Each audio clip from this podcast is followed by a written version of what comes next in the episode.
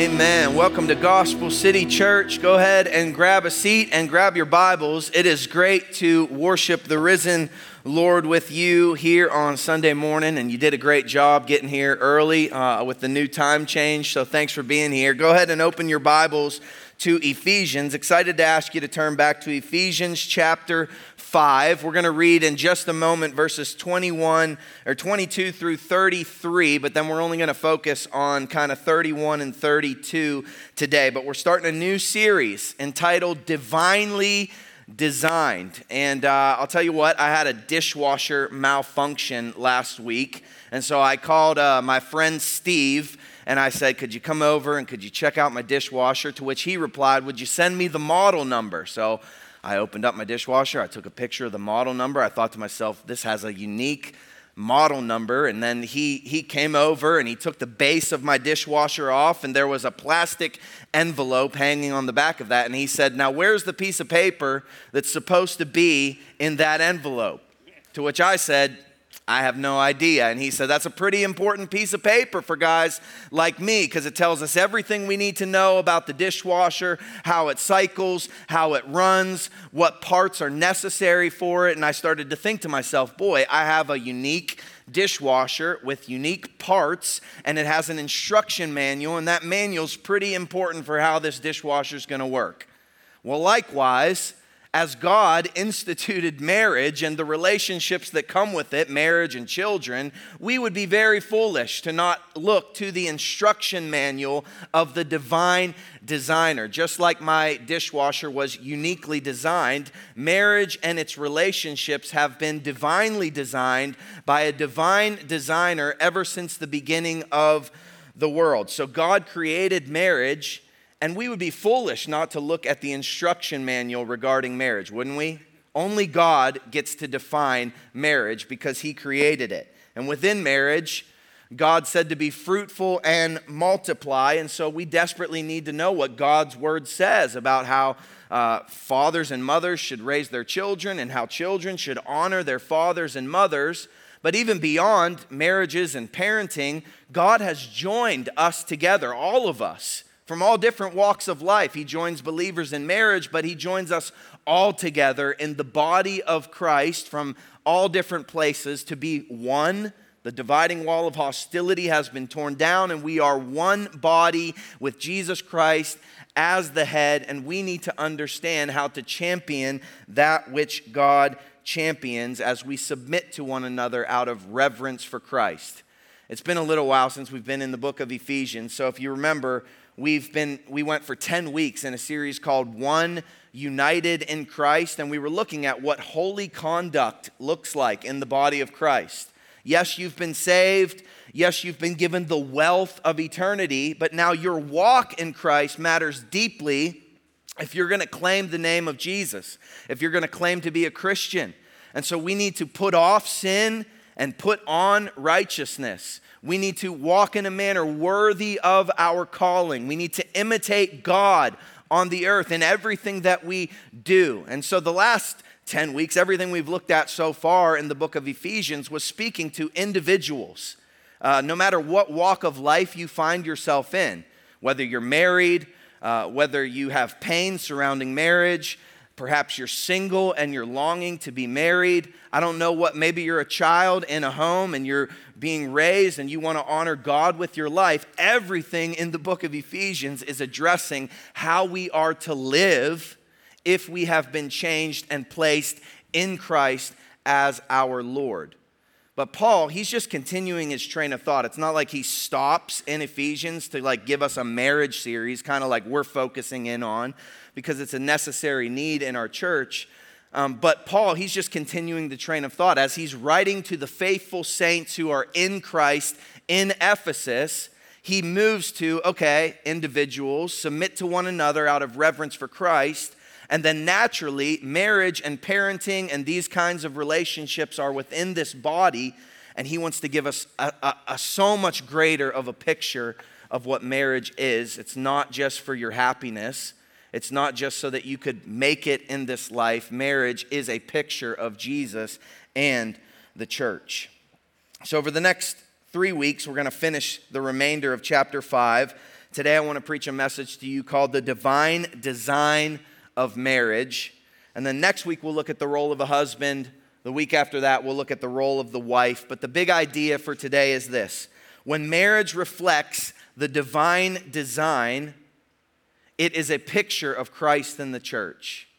When marriage reflects the divine design, it is a picture of Christ and the church. And I would love for you to get your eyes on a copy of God's Word. I'm going to read the rest of chapter five just so you get the context, and then we will hone in together this morning. Everybody ready? Say, let's go. Let's go. All right, here we go. Ephesians five twenty-two. Now hear the word of the Lord. Wives, submit to your own husbands as to the Lord. For the husband is the head of the wife, even as Christ is the head of the church, his body, and is himself its Savior. Now, as the church submits to Christ, so also wives submit in everything to their husbands.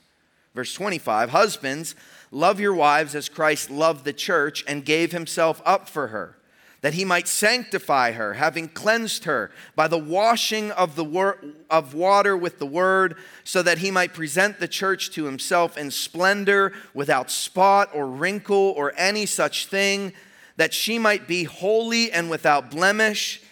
In the same way, husbands should love their wives as their own bodies.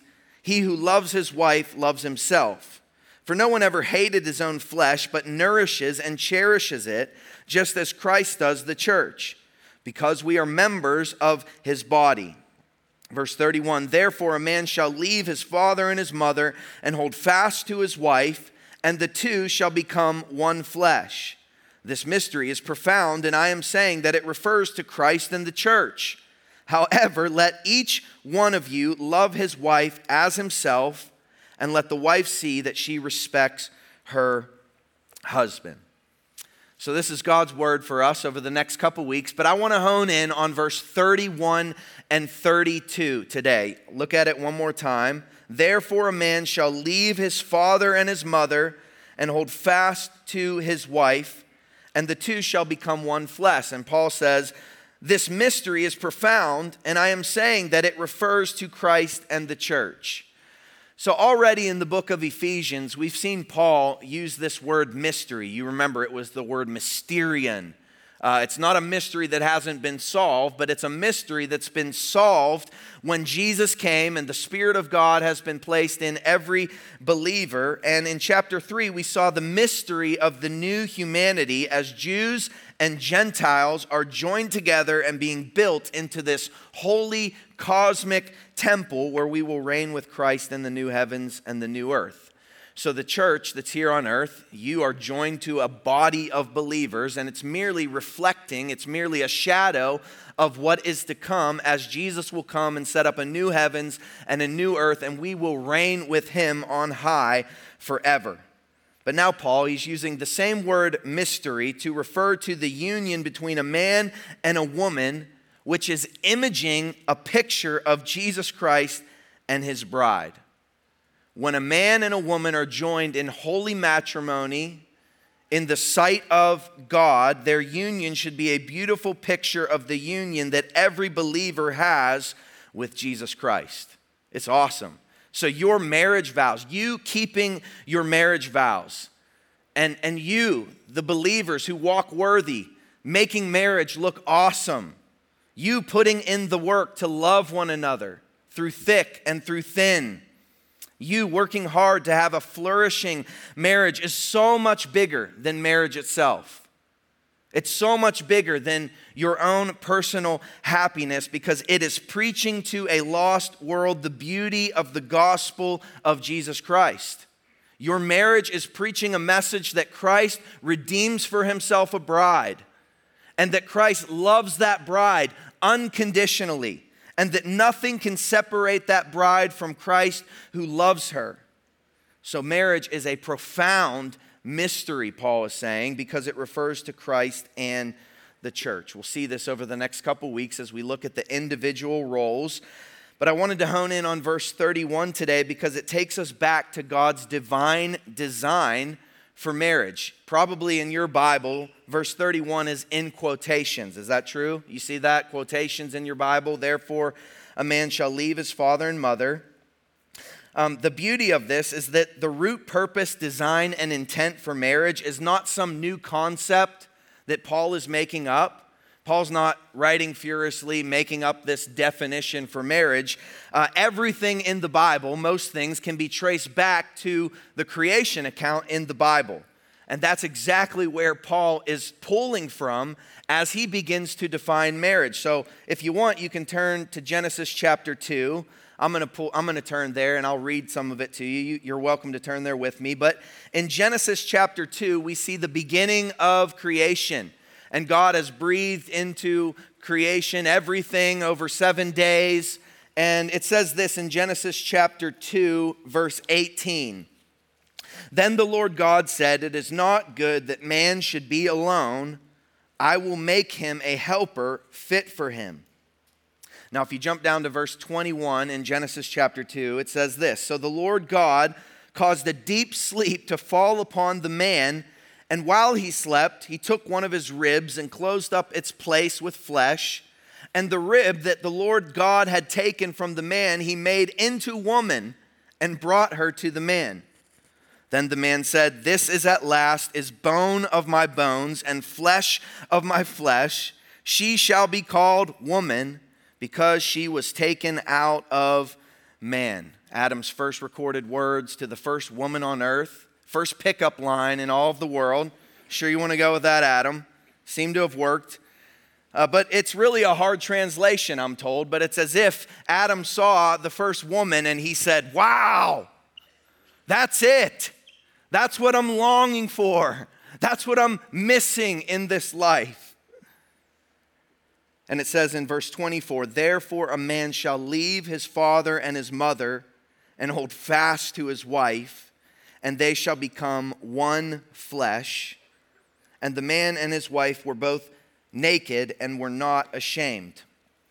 Because when you're in right standing with God, and when God has joined a man and a woman together, there's nothing to be ashamed of as we stand before the Almighty God. This was at the beginning of history. Now, a couple things before we move into that definition, and we'll go back to Ephesians chapter five in just a moment. But a couple things. God created male and God created female at the beginning of history.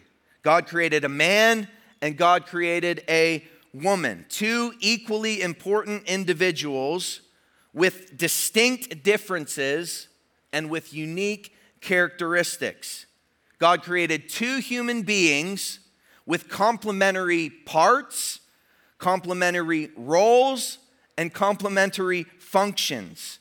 Two humans were created representing the divine design of a divine designer. And I, I, I say this in church in twenty twenty-three because we live in a sweeping movement where culture is trying to erase gender. But gender is at the heart of what it means to be human. To abandon uh, or to erase God-given gender is to give away a key part of our humanity and to miss out on thriving as who God has made us to be. Psalm one thirty-nine says, "You were fearfully and wonderfully made by a righteous and holy creator, a divine designer." And so you look at the world today, and one of the reasons that marriage is breaking down in our society is because we are losing sight of the fact that we are made male and we are made female. God didn't get it wrong. God created two genders at the beginning of the world. Both are beautiful, both are unique, both are complementary, both stand shoulder to shoulder in the kingdom of God, and we need one another for God's design of marriage. And when a society jettisons the creator's design, the creation pays a steep price. And man, we're living in a culture that is experiencing the steep price, that is experiencing the consequences of the creation trying to get ahead of the creator. And this is not God's design. That's why I believe Paul takes the church in Ephesus, which had just as much sexual immorality in their culture, and he takes them back to the beginning of the world as he aims to define marriage for the culture. So go back to Ephesians chapter five, verse twenty-four, if you haven't turned back there yet. And the union in your marriage, it reflects Christ and the church, but the union in your marriage, it manifests itself in three ways, okay? Three ways um, that your marriage manifests the union of Christ and the church. Um, the first thing is you have to establish new dependence in marriage. The second thing, you have to hold fast to one another in marriage. The third thing, we become one flesh in marriage. So we'll take them one at a time, and I'll give them to you in this form. Here's point number one. The dependence of marriage reflects Christ and the church. The dependence in your marriage should reflect Christ and the church. Look at verse thirty-one again in chapter five, and Paul writes, "Therefore, a man shall leave his father and mother." So even at the beginning of the world, before there even was a father and a mother, which tells you that God created male and female so that they could produce children in the world. But even before Adam and Eve were a father and mother, God was establishing that in his design for marriage, one relationship would be left in order to start another relationship. A man would leave his father and his mother. A man would establish a new dependency upon God and with the woman that he is taking as his beloved wife. In marriage, there is a dependence on God and a, de- and a dependence on one another, not a dependence upon your parents anymore. So does that mean that you cut your parents out completely and totally? No. Does that mean you never have to go and see your parents anymore? Absolutely not. We honor our father and our mother, but when marriage begins, a new first loyalty has to be established. A man is now loyal to his wife, and a wife is now loyal to her husband, and together they have emotionally cut the cord of dependence from mommy and daddy in order to build their union and their love on Christ, who is their rock. Now, all of that sounds a little bit easier said than done. And I think it's the first piece of God's divine design, because he knew how sin could easily mar our ability as humans to establish a new dependency and to even let go of that which God has given us. But man, it's a big deal to be raised by your parents for twenty plus years and then go and start a new life, if, especially if you have parents who loved you and parents who modeled Christ to you and parents who uh, took their time to show you what God's word says. Now all of a sudden you have your own financial struggles to work through once you are married and on your own. And that's a responsibility that you and your wife have to work through together. Um, now, after a long day, you come home and perhaps you love the way that your mom and dad sat with you at the end of a long, hard day, and they listened to you and they bared your burdens patiently and compassionately, and they prayed with you. And now you're in a new relationship, and maybe your husband isn't as compassionate at the end of a long day. Maybe your husband isn't good as good at listening, or perhaps your wife isn't as good at helping with the stresses of life. And these things can start to create for us some tension in the marriage. Another thing about leaving your father and mother is you're leaving your beloved traditions and your hobbies behind. And now you're in a new household trying to create your own hobbies and new traditions, only to be joined to a person who's bringing their beloved hobbies and traditions into the household. And all of that can be a bit of a tension point. You've heard the statement that opposites attract, but maybe you didn't know that then they attack. And uh, you might have... Uh, experience that in your life. But Nicole, Nicole and I, uh, we've been married for going on sixteen years. Nicole's my wife, and uh, we're both the oldest of six children, and we have great families. Both families love the Lord. We have really fun families. We had really close families, and it was hard to leave our parents and our homes. Um, but but God, he moved us to Virginia right when we got married, so we had about six hours between us and our parents, and and and we made a vow to each other that we weren't going to run off the premises when we got frustrated, And we weren't going to, you know, if, if we were living near our parents, the temptation would be when the going got tough, we could drive off the premises and drive to our parents' house and get what we needed. But we were like, no, we're we're, gonna, we're not going to do that. We're going to not go to our parents to allow them to solve the problems in our marriage. We're going to work through the hard, being dependent on God and dependent on one another. And so there we were. We were poor. Uh, I was in full-time school. I was working midnight shift at Frito-Lay. Uh, my wife, Nicole, was being a nanny. And yet there was a beautiful thing happening as together we were making it because we were dependent on God and we were dependent on one another. It began to forge a dependence on the Lord as we stood firm in our marriage and trusted God and had faith. And this is really the point of marriage. Marriage is no doubt for the glory of God, but the point of marriage is not you being joined to your perfect missing half or you finding personal happiness. Marriage is two imperfect people exposing one another's need for God together and staying committed to that end. I'll tell you this about marriage. Marriage will expose what's inside of you. Marriage will expose your selfishness. Marriage will expose your desperate need for God. And though it's hard, marriage can form and fashion you into the likeness of Christ. In the earliest years of your marriage, you should be establishing new dependence on the Lord together.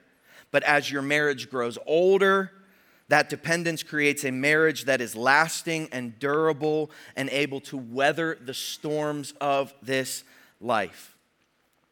But equally as important as leaving your father and your mother for marriage is fathers and mothers letting go of their children in marriage. That's, that's, that's, a, that's a real thing. That's hard. Uh, we are not helping the next generation of marriages if we are not willing to let our children become dependent and establish their own loyalties and rhythms of life. So they used to always be at the table at the holidays. Now they're always allowed to be there. They don't have to be there. They're allowed to be at the table. But that creates tension, right? And I know you're all thinking, that's easy for you to say. Uh, listen, when my daughter, my thirteen-year-old daughter is thirty-nine years old, I'll be perfectly ready to hand her over to a perfect Christian man. And I'll experience it with you. But but but what's the drama? What's the drama that happens at the beginning of a wedding, right? The man is standing at the front of the worship center and the father walks his daughter down the aisle and the first thing that is said is, "Who gives this woman to be married to this man?" And the father says, "Her mother and I," or "we do," or "I do."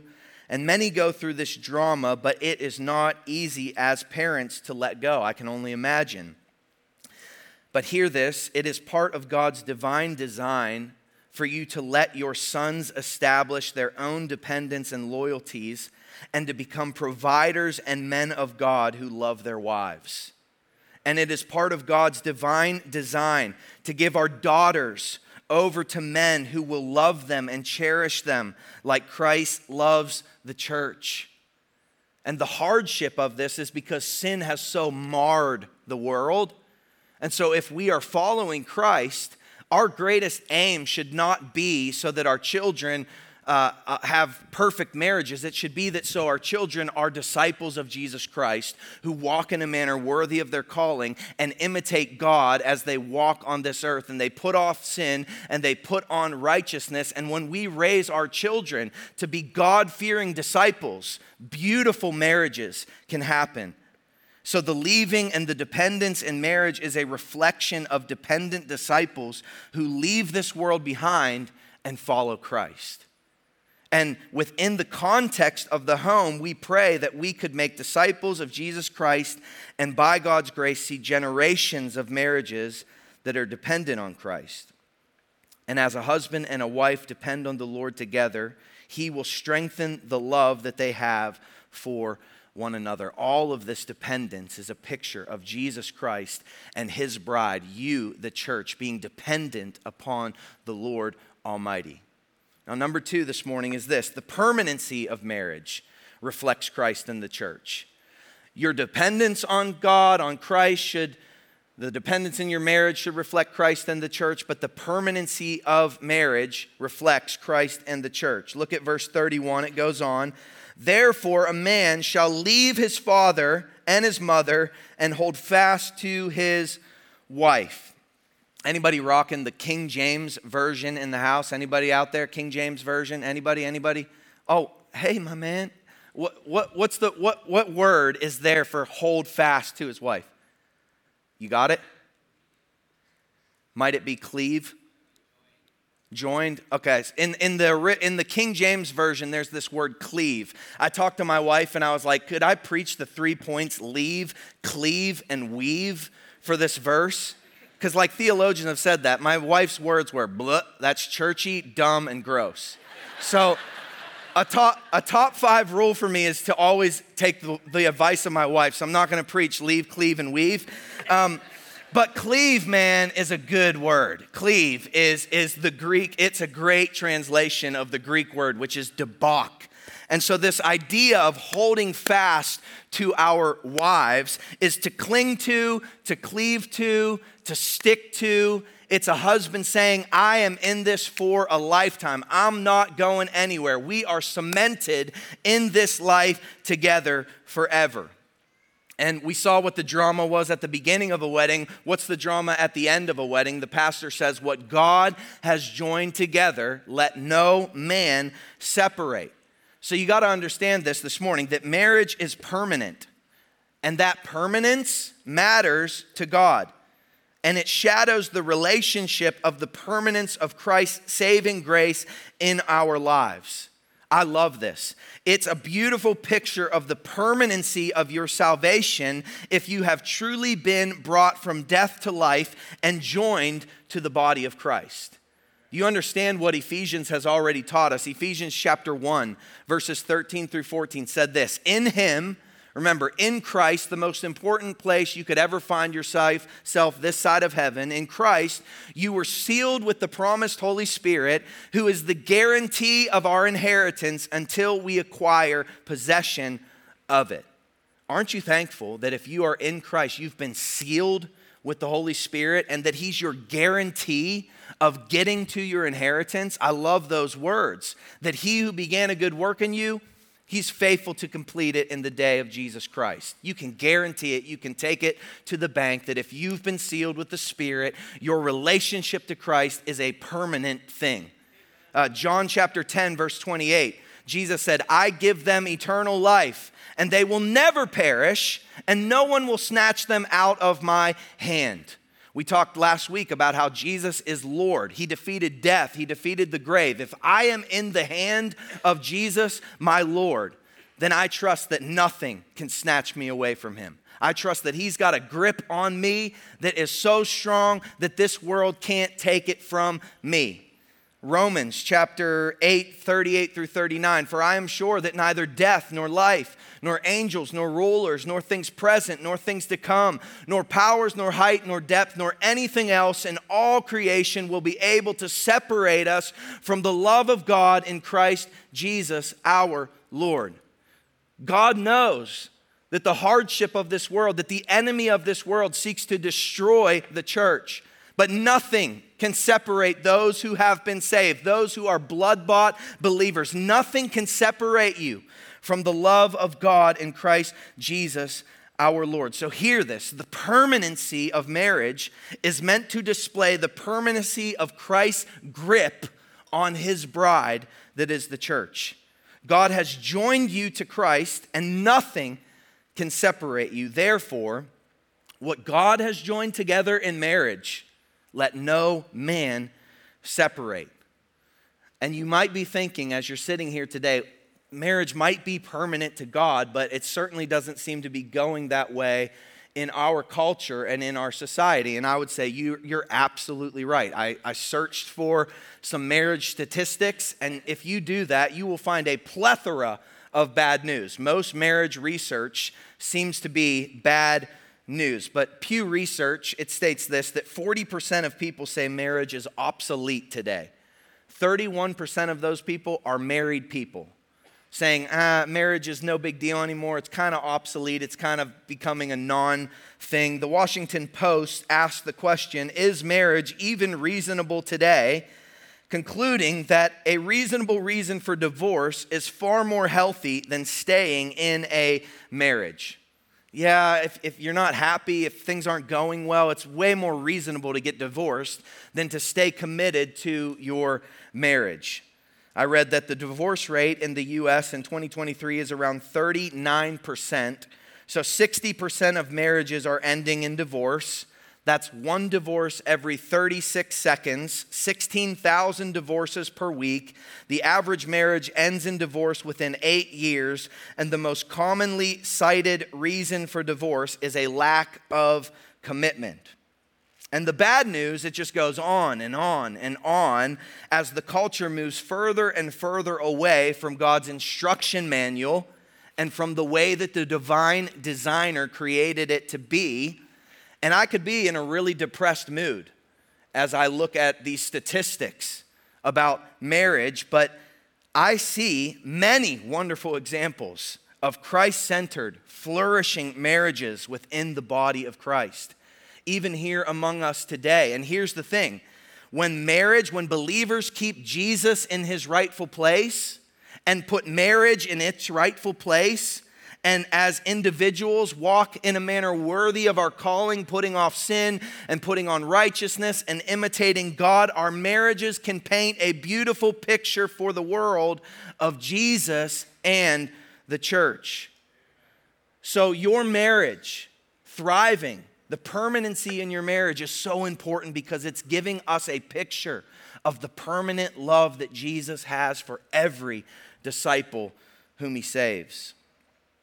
But why are sixty percent of marriages ending in divorce? Number one, because sin has so marred uh, the beauty of this parable and this dramatic picture of marriage that God has given us in the world. But second, just because many have severed the commitment of marriage doesn't mean that it's any less permanent in the eyes of God. Sure, we cut off our marriage vows all the time. Doesn't mean that marriage is any less permanent in the eyes of God. No two people are the same after a divorce. I heard an illustration this week. If you were to take two pieces of paper and glue those pieces of paper together, could you get them apart? You maybe could. You probably could. You could get a razor blade and you could kind of work the edges and you could slowly pull those pieces of paper apart. But no way are those two pieces of paper the same as they were before they were glued together. There's tatters, there's tears, there's glue on each piece, there's marring. And I would venture to say that if you've been through divorce, if you've gone through this in your life, you'd be the first to raise your hand to say how hard it is. You'd raise your hand to say how painful it is or how complicated or how devastating it is, not just to yourself, but to your extended family, to your children, if you had children in the situation. But praise God for his grace. Amen. Praise God that he can take terrible situations and redeem them for his glory. But understand this, marriage is for a lifetime for the glory of God, and your marriage is so worth fighting for. And the hardship in your marriage, it should make you cry out to God in utter dependence. The hardships in your marriage should cause you to find meaningful help. At the church, sure. But if, if, if you can't agree on finding meaningful help at the church, find it somewhere else. Your marriage is worth fighting for. The commitment in your marriage, the picture of permanency is worth fighting for. And I've seen so many marriages being fought for even at Gospel City Church. I've seen people come in um, and, and, and submit to the counseling at our church, and I've seen them walk out stronger. I've seen their marriages walk out healed. I've seen marriages and vows renewed for the glory of God because they're submitting not to themselves, but to the Word of God and what He has to say about the divine design for marriage. The hardship in your marriage should cause you to pray without ceasing. God is serious about the permanency of your marriage, reflecting the permanency of your union with Christ as a disciple of Christ. And divorce always distorts the glory of God and the covenant love that Jesus has for his church. I was going to have you turn to Mark. I won't, I won't have you do it, but just let me turn there for a moment. In the book of Mark, Jesus is talking to the Pharisees. It says this: the Pharisees came up, and in order to test him, they asked, "Is it lawful for a man to divorce his wife?" And he answered them, "What did Moses command you?" And they said, "Moses allowed a man to write a certificate of divorce and to send her away." And Jesus said to them, "Because of your hardness of heart, he wrote you this commandment. But from the beginning of creation," get this, Jesus said this, "from the beginning of creation, God created male and female." So Jesus wasn't um, confused on what God created at the beginning of time as the divine designer. He says, God created male and female. "Therefore a man shall leave his father and his mother and hold fast to his wife, and the two shall become one flesh. So they are no longer two, but one flesh. What therefore God has joined together, let not man separate." So these are not just words that we recite at a wedding. These are the words of Jesus. And Jesus was clear on the genders that God created. Jesus was clear on the definition that God gave at the beginning of the world. And Jesus is clear that marriage is for a lifetime for the glory of God. And this wasn't true in, in the Pharisees' um, culture. They were allowed to divorce for all kinds of dumb reasons. Uh, the women didn't have a lot to say, but the Pharisees could divorce if their wife burnt the food, or if they didn't find her attractive anymore. And all of it was stemming from a self-righteousness, a self-centeredness. And when you become the center of your marriage, its permanency will never remain a priority. So I, I know I'm going after the deteriorating of the permanency of marriage a little bit, but I want you just to see the beauty of it. Lean into the beauty of of the permanency of marriage for just a moment. A husband who holds fast to his wife is a husband who says, "I'm not leaving no matter what." So he hurts with his wife, and he cries with his wife, and he's beside her in her pain and in her joy and in her stress and in her sorrow.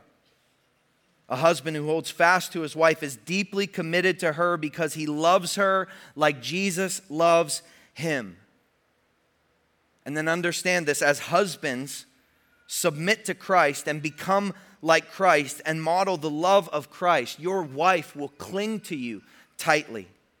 She can become your greatest helper and your greatest supporter and your most trusted advisor, and she can bear your burdens as you serve the Lord together.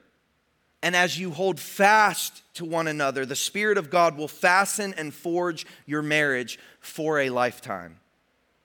And holding fast to one another will produce the intimacy necessary in your marriage to endure. Every marriage needs intimacy. Without intimacy in your marriage, you'll have oppression, you'll have passivity. You'll become just roommates passing by. Every marriage needs intimacy, and it begins with honoring the permanency of our vows to the glory of God. So the beauty of a man leaving and cleaving to his wife for a lifetime is a profound mystery because it refers to the permanency of Christ and his love for his bride. Number three this morning is this: the covenant of marriage reflects Christ and the church. The covenant of marriage should reflect Christ and the church. Verse thirty-one goes on, "Therefore a man shall leave his father and his mother and hold fast to his wife, and the two shall become one flesh." So marriage, it joins two sinners together for a lifetime. You say, how is that possible? How can two broken individuals get together for a lifetime and make it work? It's possible because God has elevated marriage to a holy covenant. And God's given us an example of his covenant love for us in salvation. And because God is our example, and because God always keeps his covenants, therefore we ought to keep ours. We are to be holy as God is holy. We are to be perfect as our heavenly Father is perfect. So marriage is a covenant and not a contract. Marriage is not a contract based on performance. Neither is your salvation. Praise God, right? If you were saved on a contract basis, all of us would be cut off every single time that we sin. Praise God for his grace. Praise God that Jesus heals all our diseases, that he heals all of our sin, past, present, and future, if we have been washed by the blood of the Lamb. But your marriage vows are a picture of this. It's, it's not a contract. And if you've been married for more than a day, you know that you won't keep up your end of the bargain. You know that you won't keep your end of the deal. And if it was a contract-based thing, you could cut it off immediately. But we allow the imperfections as believers to drive us to the cross for grace as we continue to depend on Christ, hold fast to one another, and become one flesh. This will only happen if we view marriage as a holy covenant. We are vowing before God to choose grace, to choose love and commitment, even when the other person falls short of expectation. So we got to guard this at all costs. Guard the covenant of your marriage. Be vigilant for the covenant of your marriage. Um, protect the covenant of your marriage and honor God as you honor your covenant. When you do this, you will be blessed. Your children will be blessed. Nations will be blessed. And we certainly see that in the commitment of marriage. But zero in on this final phrase, the two shall become one flesh. You saw it as I just read it, when Jesus said it in Mark chapter ten. But in the marriage covenant, two people are becoming one. Understand this. Two becoming one flesh doesn't happen overnight. It's not like the wedding night thing where that happens. Sex within intimacy in marriage, sure, it's a part of it. I've heard one author say that sex is the glue that will hold your marriage together. That means it's, it's, it's, uh, it's, it's a glue that doesn't need to hold your non-marriage together.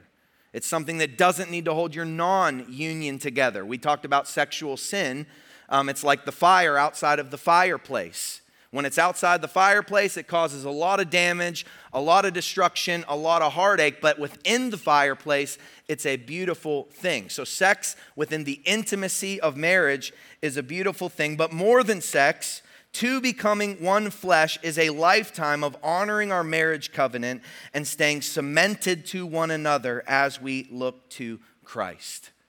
You're not done becoming one flesh as you walk through this life. You do it together every day as you submit to one another out of reverence for Christ, as a husband loves his wife and washes her with the word, and as the wife submits to her husband and respects her husband, and together you move through this life becoming one flesh, a beautiful picture of Christ's covenant love for his bride, and he will come again to resurrect us all unto eternal life with him. So here's the thing.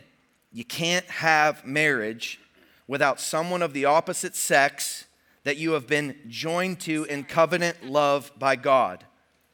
Marriage is not about individualism, but it's about a union. Now watch this. Likewise, you cannot have salvation without being joined to the one body of Christ through the covenantal love of Jesus Christ for his bride, because salvation is not about individualism. Salvation is about a glorified body of believers being united to Christ and becoming one with Jesus on the earth for eternity. And that's why verse thirty-two says this, "This mystery is profound, and I am saying that it refers to Christ and the church." Hear it today. Marriage is merely a shadow of what is to come. Piper said that marriage's deepest meaning is a copy of Christ and the church. So get this, the oneness in marriage represents the oneness of Christ and his body. The intimacy in your marriage is meant to display the worship of the church and their bridegroom. The permanency of your marriage portrays the guarantee of Christ resurrecting a chosen generation to reign with him in glory. And the dependence in your marriage magnifies that on Christ, the solid rock, I stand. All other ground is sinking sand. Jeffrey Bromley, he wrote this, "As God made man in his own image, so he made earthly marriage in the image of his own eternal marriage with his people." That's an awesome quote. Hear it again. As God made man in his own image, So he made earthly marriage in the image of his own eternal marriage with his people. So I just want to close here asking you a couple questions that you can contemplate even as you leave this week. The first one, are you dependent on Christ as you are dependent on one another in your marriage? Are you dependent on Christ as the center, the focal point of your marriage as you go through this life together? You need to pray together. That's a, that's a way of showing your dependence on the Lord. Worship together. Study the Bible together. Uh, you know, my wife and I, we, we often kind of are doing our own thing. But there's something really cool that happens when we start to listen to the same thing, or we start to read the same thing, or we start to pray the same prayers, because it shows that we're dependent on the Lord, but together. And so I don't know how that manifests itself in your marriage, but what postures, what things are you doing that show a dependence on Christ, who is the center of your marriage? The second question I'll ask, are you holding fast to one another as you hold fast to Christ? I want to challenge you to guard the permanency of your marriage. Allow the hard times to forge a commitment to one another as you run to the cross together. We don't use words like divorce in our household, uh, separation in our household. When, when we fight, we fight fair.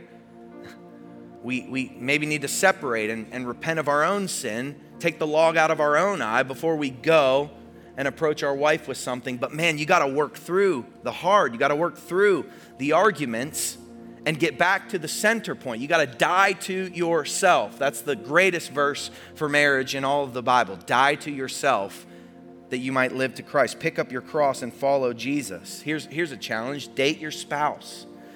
Um, the most important relationship in your household is not a mother to their children or a father to their children. Uh, the most important relationship in your house is not you as parents to your children, and that can get out of whack so quick. So you got to guard against it. Hey, this is mommy and daddy time. We're seeking the Lord together. Hey, we're going to go on a date and we're going to talk about adult things, and we're gonna work out adult things, and we're gonna pray with one another and bear one another's burdens. Your marriage will lose intimacy if you get those relationships out of order. And the third thing, are you treating your marriage like a covenant or a contract? One of the best ways to tell, are you willing to forgive one another? Are you willing to forgive one another in your marriage? Every marriage will have many minor instances for forgiveness. Some will have several major instances where you need to forgive, but you are never more like Christ than when you choose to forgive one another in your marriage. So don't keep a record of wrong on one another. First Corinthians thirteen it. Go to First Corinthians thirteen, check your marriage. Is my love patient? Is my love kind? Is my love rejoicing in truth? Is it keeping a record of wrong? This is the kind of love that's necessary for a marriage that images Jesus and the church. And finally, have as high a view of your marriage as you do for salvation, because that's what it's meant to reflect. This is all about Jesus, the center of the universe. Jesus is the center of your life. He needs to be the center of your marriage. It's Colossians one eighteen, that in everything, Jesus might be preeminent. So why don't you stand to your feet? We're going to pray, and uh, we'll close just centering our, our eyes and our thoughts on Jesus Christ. I understand there's people from different walks of life in the room. There's single people in the room. Um, all of this is pointing us to Christ. And so I hope that that's what you're leaving with. Even if, if this, you feel like our tendency is to feel like uh, this isn't a felt need of mine right now, and so I don't need to apply this to my life and I'll check out. That's the wrong way to approach the Bible. Everything in Scripture is for your life and your godliness. So, so, and then it's all pointing us to Jesus, who is the head, who is on his throne. And so look to him. He's full of grace and compassion and kindness in every aspect of this life. Let's pray together. Lord, we love you. We thank you for your word. Lord, we thank you for the, the deep picture of salvation and the perfect love of Jesus that you have on us as disciples that is modeled through marriage. And Lord, in a culture where marriage is broken, in a culture where we are, are getting ahead of the designer, Lord, would you forgive us? And Lord, would you help us to hold fast to the truth of what Jesus said, what you said at the beginning of the world, that a man should leave his father and his mother and hold fast to his wife, and the two shall become one flesh. This is a profound mystery because it is a reflection, a shadow, a parable of what is to come for all of us who have been joined to one body, one faith, one Lord, one baptism, and we submit to one another out of reverence for Jesus Christ today. So would you bind us together as the body of Christ generationally from all different walks of life so that you would receive glory and honor and power and praise. All of our hope is in Jesus alone. In your name we pray. Amen. Come on, let's sing this song.